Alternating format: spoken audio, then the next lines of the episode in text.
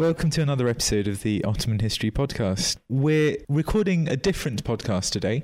We're currently set in the University of Greenwich in London, and I'm joined by Dr. Michael Talbot and Zainab Azarbardayan. PhD student at Columbia uh, University. And Zainab will be also sitting in later on when we speak to Michael's students.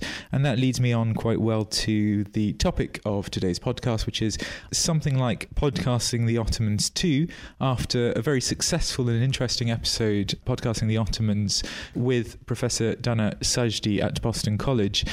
Today, we'll be speaking to predominantly Michael Talbot's students from his course Cities of the Sultans Life in the Early Modern Ottoman Empire.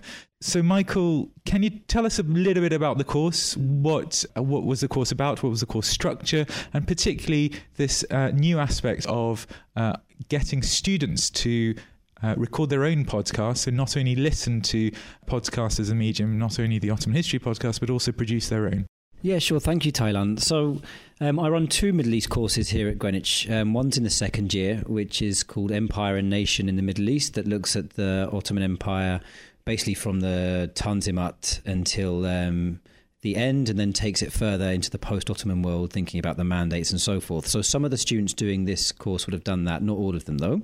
And this third year course, so this is the final year of my undergraduate's degree, um, I wanted to take them back in time and think about life in the early modern Ottoman Empire using the prism of cities. So we have a kind of a first few weeks is an introduction to the topic. So we think about the basic political story um, of Ottoman history. We think a bit about the kinds of sources that are available to Ottoman historians who study early modern Ottoman history, and so that's a mixture of texts um, and, a, and some material and visual sources too. So once they had an idea of the overview, the sources, then we started to look about what makes up Ottoman cities? What kind of institutions do we find in major Ottoman urban centers? So each week following that, um, kind of thought a bit about each institution. So whether it's the marketplace, the mosque, the hammam, the private home, the mahalle, um, all these sorts of institutions that we find, but also to then see how they change over time, how they vary by place and by space. And I guess one of the fundamental questions is well, what actually made these different sorts of cities and institutions Ottoman? Right, we can tend to give this label Ottoman to things really easily. What is Ottoman about a private neighborhood in Damascus? What is Ottoman about a provincial mosque in the Balkans or something like that? So that's the basic premise behind the course. And then in terms of um, assessment, um, they have an essay to do. So that's a 3,000 word essay on a subject of their choice. But before that, they had to make a 10 minute podcast. And the reason for doing this was because amongst their set texts, so they had a bunch of primary sources, they also had a huge bunch of secondary reading. And amongst that secondary reading were some of our lovely podcasts from the OHP. So they listened to quite a few of these podcasts. You know, when they were researching their essays and everything else, they listened to a whole bunch more. So then the idea was then for them to make their own, and they had to choose a kind of a theme that interested them um, and then choose some primary sources, visual and written, and material and written to help discuss the topic. So that's the basic idea behind this.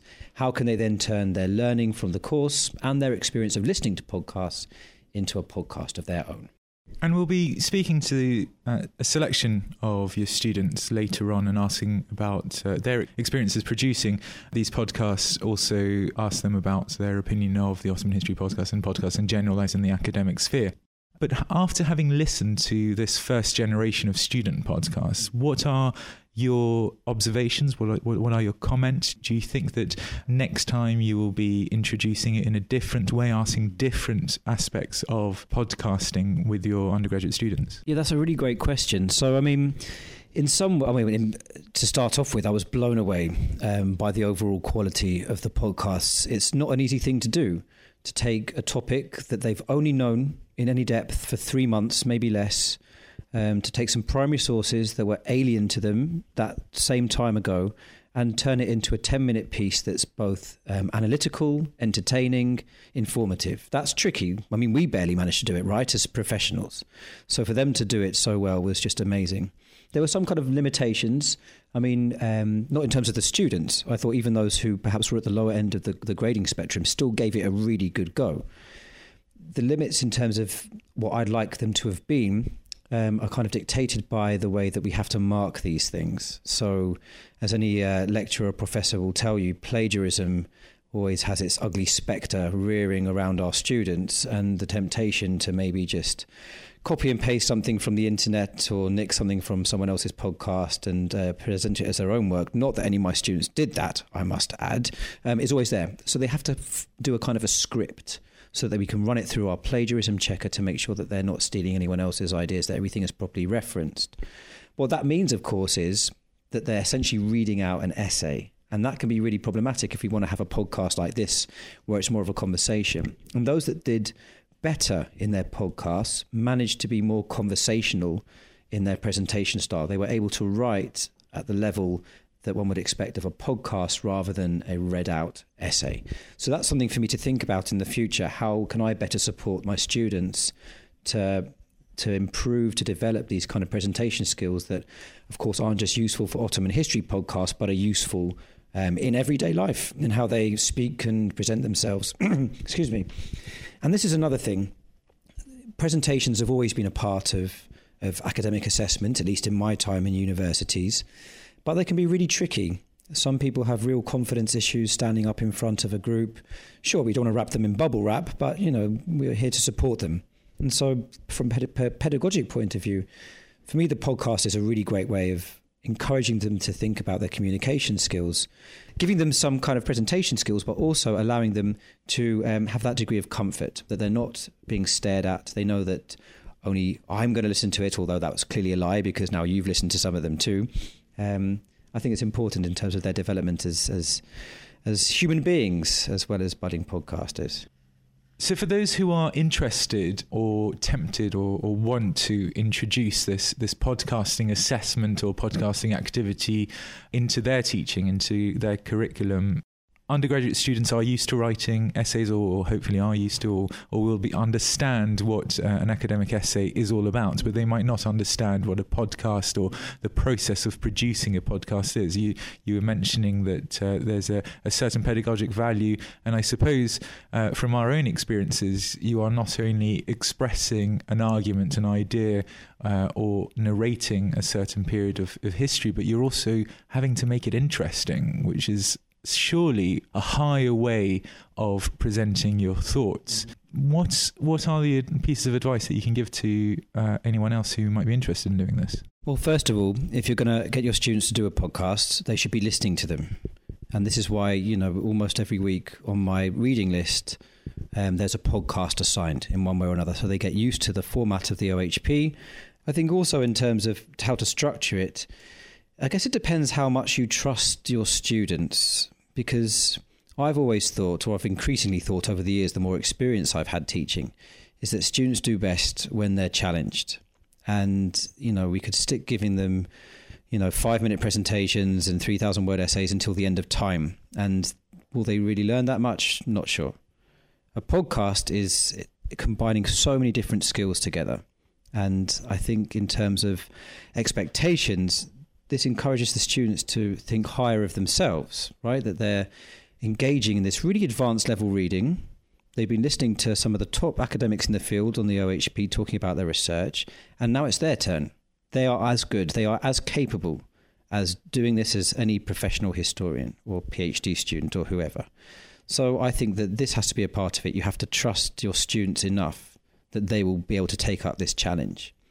From a more technical point of view, um, in terms of learning the basic skills of podcasting, um, it's um, getting the right equipment to begin with. So, making sure the students know what kind of software is available for free for them to use. I also think, as with any form of assessment, you need to think well, what do I want the students to demonstrate to me? Um, at the end of this assessment, what, uh, what, what do I want them to show me? So with this, there were several components. They needed to show that they understood how to analyze primary sources. They had to show that they were not only able to analyze these primary sources, but to build them into some kind of narrative, some kind of structure, some some kind of argument. Um, and then third, do it in a way that's entertaining and compelling. That's a lot to ask, but again, if you trust in your students' abilities, and we should, really we should. I speak for all lecturers there. We should really be pushing our students to do their best. Then they can do fantastic things.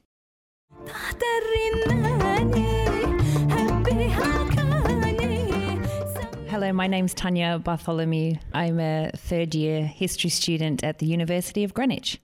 Hi, uh, I'm Andrew Cottis, and I'm a third year history student at the University of Greenwich. Hi, I'm Maisie Theobald. Hi, I'm Albert Stitt.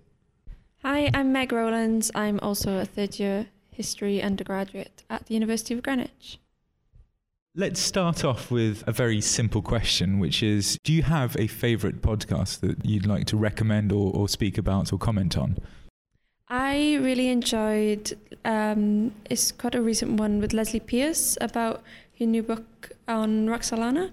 Um, I found it really interesting and useful for the essay that I ended up writing for this course, which was on the gendering of space um, because she brings up a lot to do with the imperial harem, which is obviously the topic of her earlier book.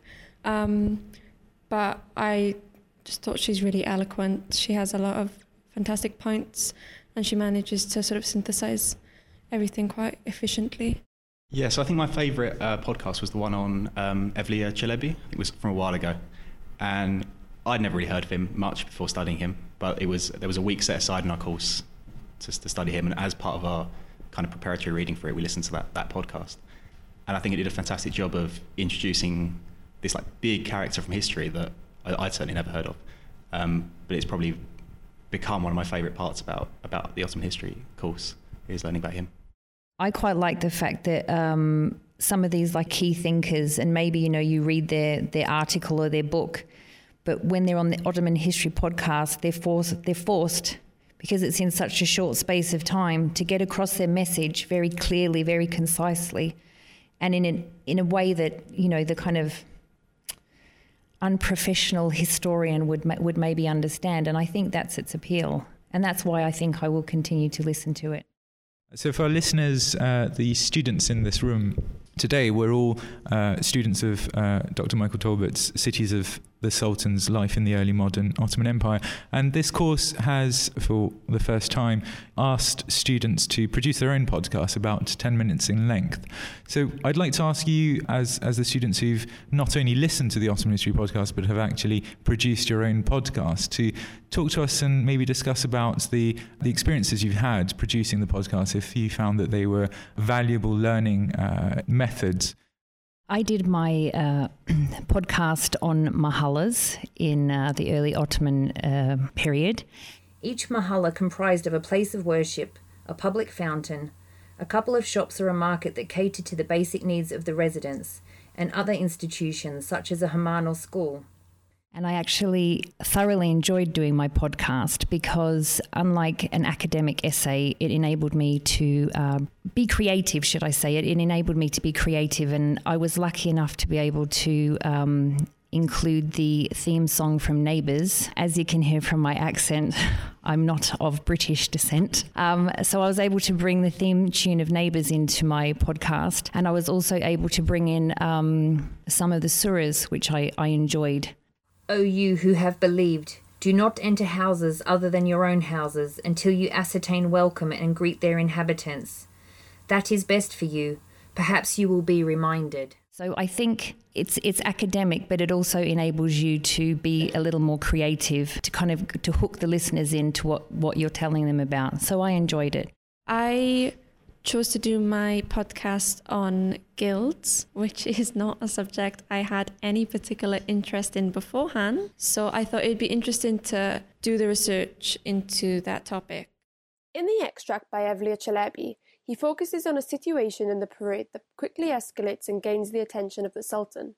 The Egyptian grain merchants and the Guild of Butchers find themselves quarrelling over who should pass behind the procession of Mediterranean captains. The butchers speak of the Koran and God, the religious significance of the trade. The grain merchants retaliate with a similar message. As for our lentils, they are mentioned in the Koran, and lentils, and grow in the soil of paradise and in the water of Egypt, and are tastier and cook better than the lentils of Turkey. In the end, the Sultan grants a noble rescript to the Egyptian grain merchants to proceed first, the butchers second. And then it also kind of tunneled into this like this path of researching early modern Ottoman music to use in my podcast and all these other fields I had no reason to be studying for any other reason than just to include them for the sake of it in my podcast. But it was really nice. Um, and then also, I find podcasting a useful form of assessment. I talk way too much. Like, I talk so much. And with an essay, you obviously have to be very picky, and then your one paragraph leads into your next paragraph, and whatever it has to be very structured. Whereas with the podcast, I found I could just talk and talk and talk and talk, and then edit it. So then I had 10 minutes of podcast. Um, so it's a totally different kind of skill than writing an essay, um, but equally as valuable in the workplace, I think. So my podcast um, was on the difference between Iznik and Timurid tiling, which whenever I said to anyone, this is what I'm doing a podcast on, it would be a yawn mainly. It's why I get back. It was everyone was saying, why would you not choose something a bit more exciting? In this podcast, I will be using examples of early modern Ottoman ceramic tiles to explore these layers of history. From this, I will draw a conclusion that life in early modern Ottoman Istanbul changed greatly between the years following the turn of the 16th century and 1560. This change can be investigated via the analysis of the ceramic tiling that was produced during this period. The Ottoman Empire moved into a new age of self stylization during the middle of the 16th century, and ceramic tiling was the aesthetic, public face of this. When you use the podcasting format, the way you can be so creative, the way you can bring in so much more than just some words written down on a page. Like uh, Meg was saying, I also brought in some Ottoman um, classical music. You can have a, such a, a much deeper discussion about uh, material items over a podcast and in a much more engaging way than you can about reading an essay about something which to a lot of people would probably come across as quite boring. So I suppose my question is how does the creativity of a podcast kind of lift the subject off of like an essay page and make it something that is easier to engage with and perhaps more interesting? I think the creativity allows you to look at a lot more sources. So I done mine on the hammams and Orientalism, um, and it allowed me to look at uh, 19th century paintings of the hammams by like Europeans, and also um, much earlier accounts. Um, and the podcast, yeah. So if I was to do an essay, I, I couldn't see myself looking at paintings and things like that. So the podcast allowed me to look at much more um, visual aspects of the subject. Andrew, you mentioned that it was uh, quite useful for uh, as preparatory reading. Do you think that that is something that the, the podcast does? Is it part of priming your mind in terms of thinking about the topic? so that you can then later do some more research on it, or do you see it as more of a, something that you will listen to to try and understand the wider questions, the wider themes, or how do you see the podcasts fitting into the the course structure in terms of its primary or secondary source, or how do you see it as being material for for learning? I think it's ideal as like a, a preparatory reading uh, because it, it often has like a, a, basic knowledge in it to start off with. So something that, that certainly a lot of people on this course maybe haven't heard of before. Like this is quite a new area of history for me, certainly. Um, something that I would never have covered covered in earlier education, so I haven't really got that, that background. And I think the Ottoman History podcast um, is great for that. And I think it's great for introducing uh, historians' point of view that you then might be able to go away and read some read some of their work that they've actually they've made or they've written. But it's also useful as a secondary source within essays as well. Like I know a few of mine, I've actually included a few of the episodes as some of my uh, secondary sources that I would have used. So, for our listeners, I'm seeing a lot of nodding in this room. I mean, is this because we're agreeing with this idea that it's a secondary source that can be used in essays? Uh, is it more of a primer? Is it something that will start you off to, to think about the topic? What, what does everyone else think? Um, I think having gone through the British education system, which is, as you probably can guess, um, is very sort of Eurocentric. And I went to school in Wales, so everything was about Wales. Um, I really wasn't familiar with the Ottoman Empire before I came to university. Um, so then, when you are studying a course that's kind of as specific as studying Ottoman cities, there's almost this expectation to go away and do all this broad contextual reading, which with a 15 credit course, you don't really have the time to do for everything you want to learn about. So you've got all these themes and topics. So the podcast has been particularly useful in introducing us to sort of key thinkers, key historians, and key subjects, and giving us that context that we can apply to our work um, and to our classes without being bogged down by books upon books, like with like we have in so many of our other classes. It's a really accessible tool that you can just sit down for an hour, listen to an episode, and then you understand the context for next week's class. And I would also like to say that um, it is something that even though this course is finished, I am follow the Ottoman History podcast on Facebook. So it's something that I definitely see myself continuing to listen to in the future if something piques my interest. Is it an academic interest or is it just uh, a curiosity of different disciplines, different areas of Ottoman history? What, what really inspires or what makes you click on the next link of the Ottoman History podcast if you see it on Facebook? For me, it has to be uh, something to do with. Um, I, I am quite fascinated in Istanbul, so anything that's kind of focused around Istanbul, I'm, I, I have an interest. So initially, um, I listened to it for like academic purposes, so for like the podcast, task, and essays, but for enjoyment as well. Like as you've as I've gone on listening to it, you know, as like a keen historian, the topics discussed are quite interesting, and as everyone said, it's a topic not really um, that many like young British kids haven't studied. So you're still learning as you're listening to it. I've only listened to it for academic reasons, but um, I haven't just listened to it uh, for this course. I've used it for my dissertation as well. So I'm doing about pirates, and I've brought in Barbary pirates. Um, so yeah, I've listened to it uh, for them as well, and it's been really useful. In the episode podcasting the Ottomans at Boston College with uh, Professor Dana Sajdi, we heard about the use of the Ottoman History podcast as a learning resource uh, for undergraduate students. And this course has uh, gone beyond that. So we've had students actually producing their own podcasts, uh, writing a script, also recording, editing. So that's quite a, a complex learning journey for you.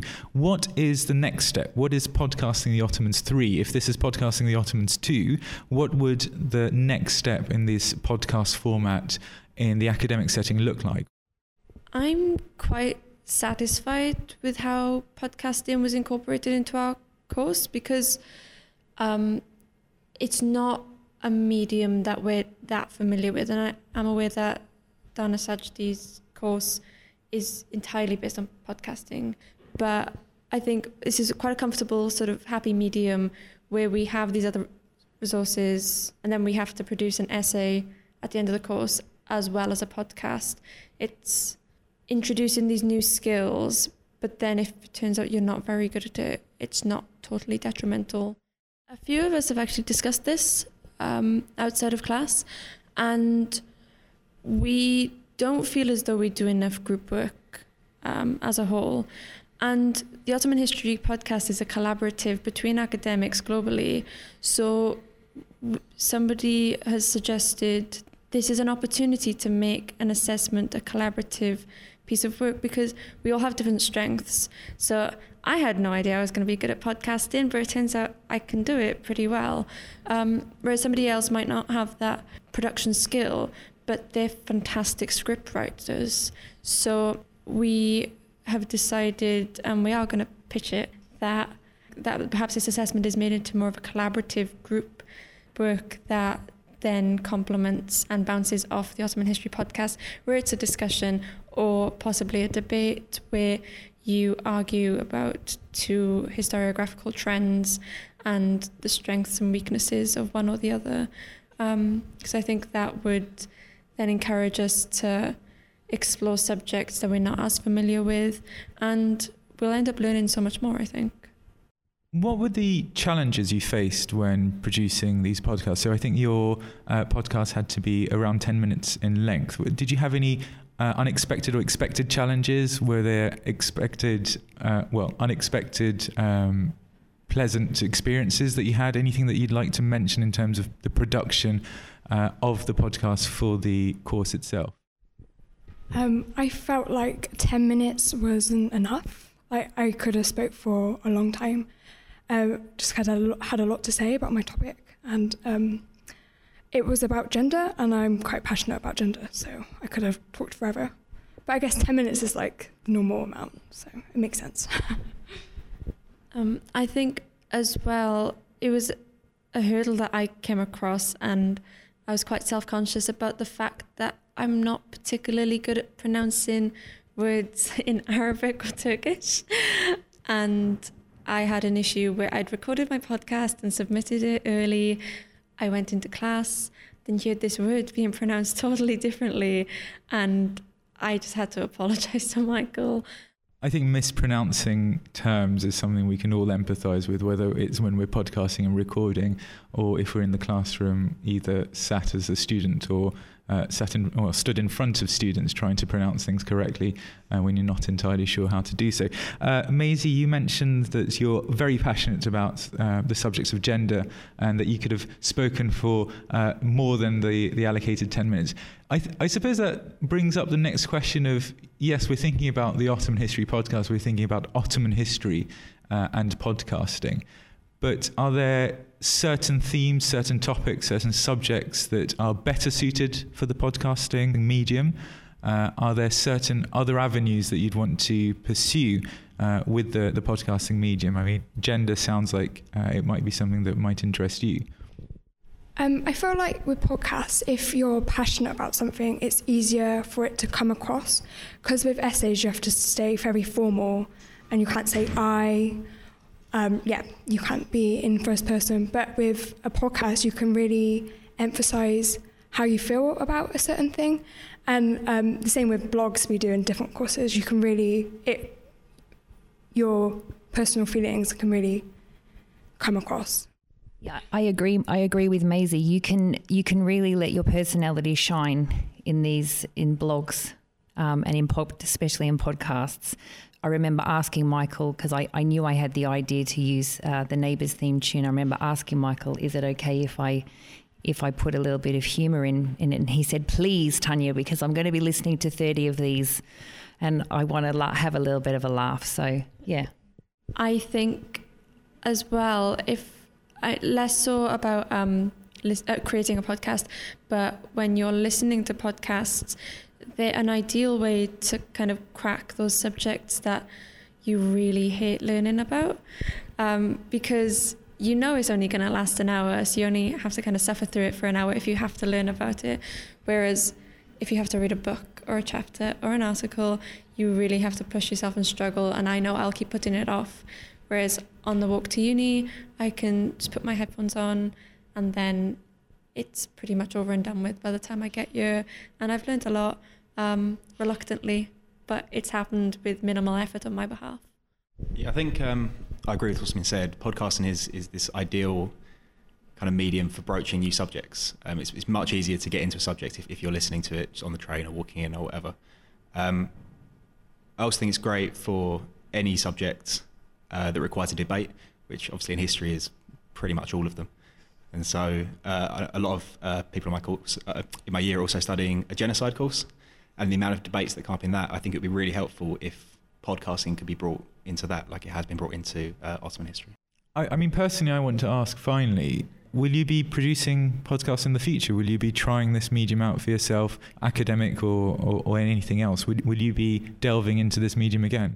Well, I'm hoping to go on to be a secondary school history teacher, so I actually think that would be a really great um, project for the for secondary school students speak to me in five years. But um, I'm doing a master's, so I have no idea if I'll be using it. But I imagine that I will be at some point. I mean, like I said, it's a skill that I didn't know I had. Workplace is always asking for people with different skills, and I'm an assistant producer for a film company. And when I've spoken to them about the fact that I've made podcasts, they've been pretty excited about it. I think if you're working in media, it's just an extra skill that puts you above the rest. And people listen to the radio, and radio is essentially just lots of small podcasts. So, um, yeah, maybe. Um, I personally don't see myself uh, doing it again uh, because I don't think um, it's really in my path after graduation, and I don't think people really care of what I have to say. So. um, I'm not sure if I will do podcasting again. Um, my dissertation topic I really enjoy. Um, so maybe if I was to continue researching that um, throughout the years, and where it's like a slightly a niche subject, maybe a podcast would be quite useful for it. Yeah, I think uh, given the opportunity, I would definitely do it again. Um, one of my other courses this year, I'm doing an English course, and we're given the choice um, of how we present uh, our final piece, and I think I would definitely choose a podcast over an essay now.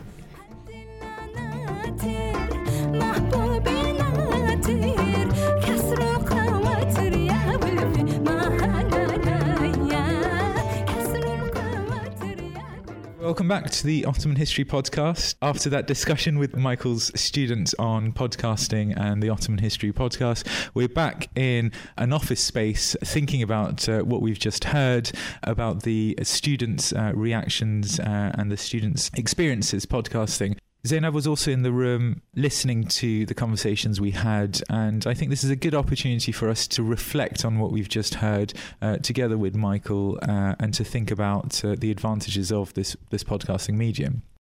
Considering, Michael, that you were not in the room uh, and you did not hear what went on, um, I wanted to ask you about sort of how the students uh, framed their experience of doing the podcast and the things that they've learned from doing this. So there were very interesting points. One of them that they felt that they could actually actually show their personalities much more than they could do in an essay format.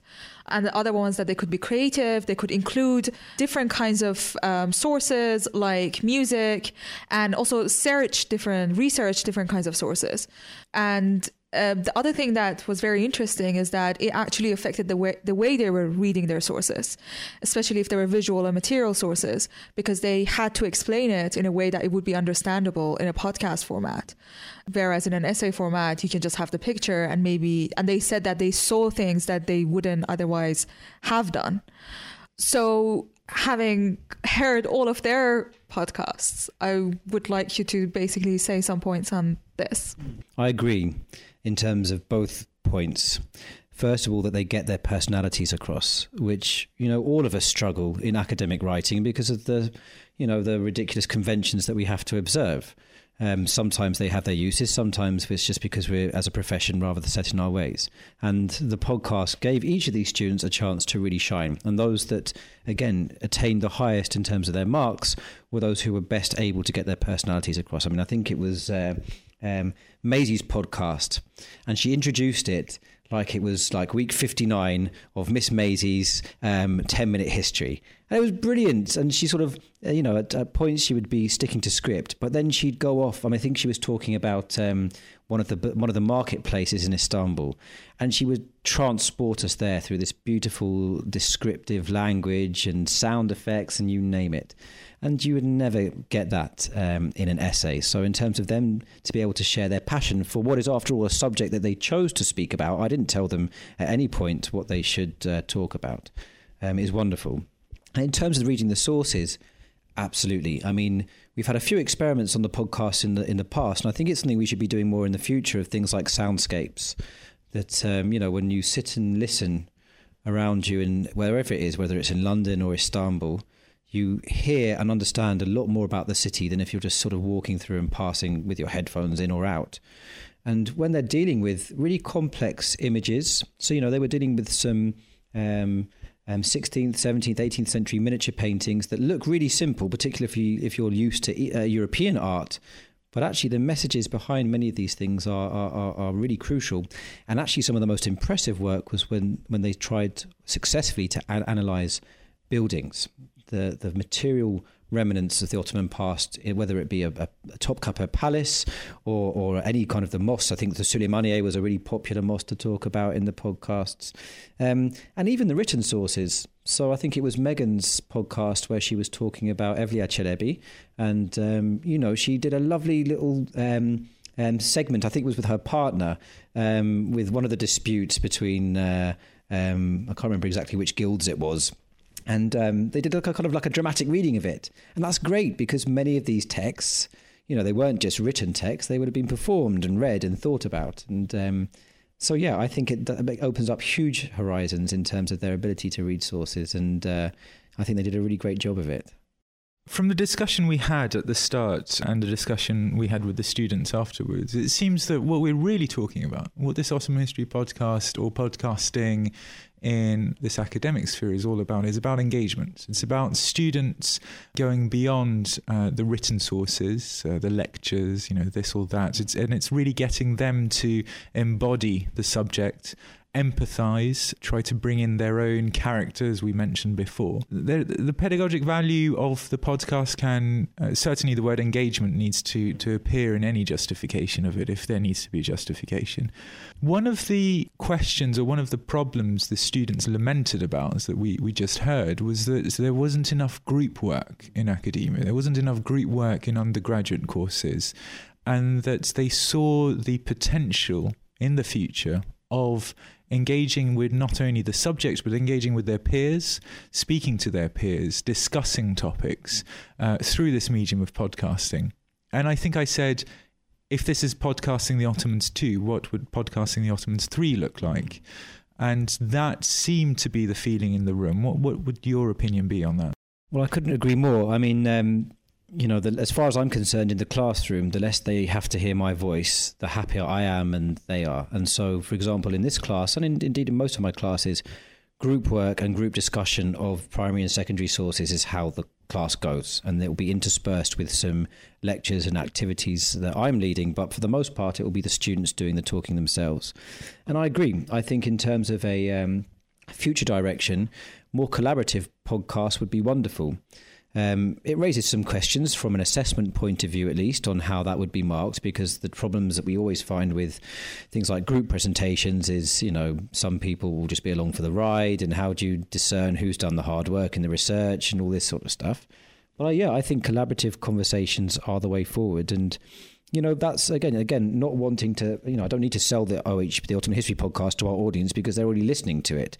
But one of the things that's been so great about it is that you know me and you over the years have had chats with so many wonderful people that we probably never would have had the opportunity to have a chat with otherwise. And that is a lovely form of, of collaboration. And um, i think that's why they found it a worthwhile thing to have the podcasts. I mean obviously i can't speak for them but it's a rare example um, of group work. I mean how often is it that we have a, a, a, co-written article, for example, in, in history and other humanities? We might have edited books, but there's very rarely a genuine collaboration. I mean, I think one of the, the podcasts actually now, you know, Zainab, Zainab here in the room, um, the conference that she organised um, last year at Columbia on the visual sources for Ottoman history was a lovely example of how we can do a, a group podcast with lots of different voices coming together. So I really, I really appreciate the students' feedback on that, and I think it's definitely something that we should all be working towards. I'm having too much fun. Uh. This is really interesting for, for us, especially sitting in Greenwich University, speaking to students that I haven't met before, hearing in the corridors the word podcast being pronounced by other students as well from other courses. It seems that this is uh, certainly something that is more and more relevant. And one of the important pieces of feedback that we had speaking to the students was an agreement that anything above 45 minutes is a, a, bit too long for their attention span. Certainly it is for mine. So I think that would be a good point for us to end. Thank you, Michael, for the opportunity uh, to be involved in this. I don't know if you have any last words to say. Not at all. Just to say thank you to you and to Zainab, obviously, because, you know, these podcasts are done on our free time. They are completely voluntary. And um, without uh, you guys and everyone else on the podcast taking that time and effort to sit down, record, edit, and the editing is the, the big bit, right? Um, this would never happen. And our students would never have had these experiences and never have grown as individuals as a result. And it's all down to the hard work of, of um, our wonderful podcasters. And uh, long may they continue and uh, may help arrive swiftly.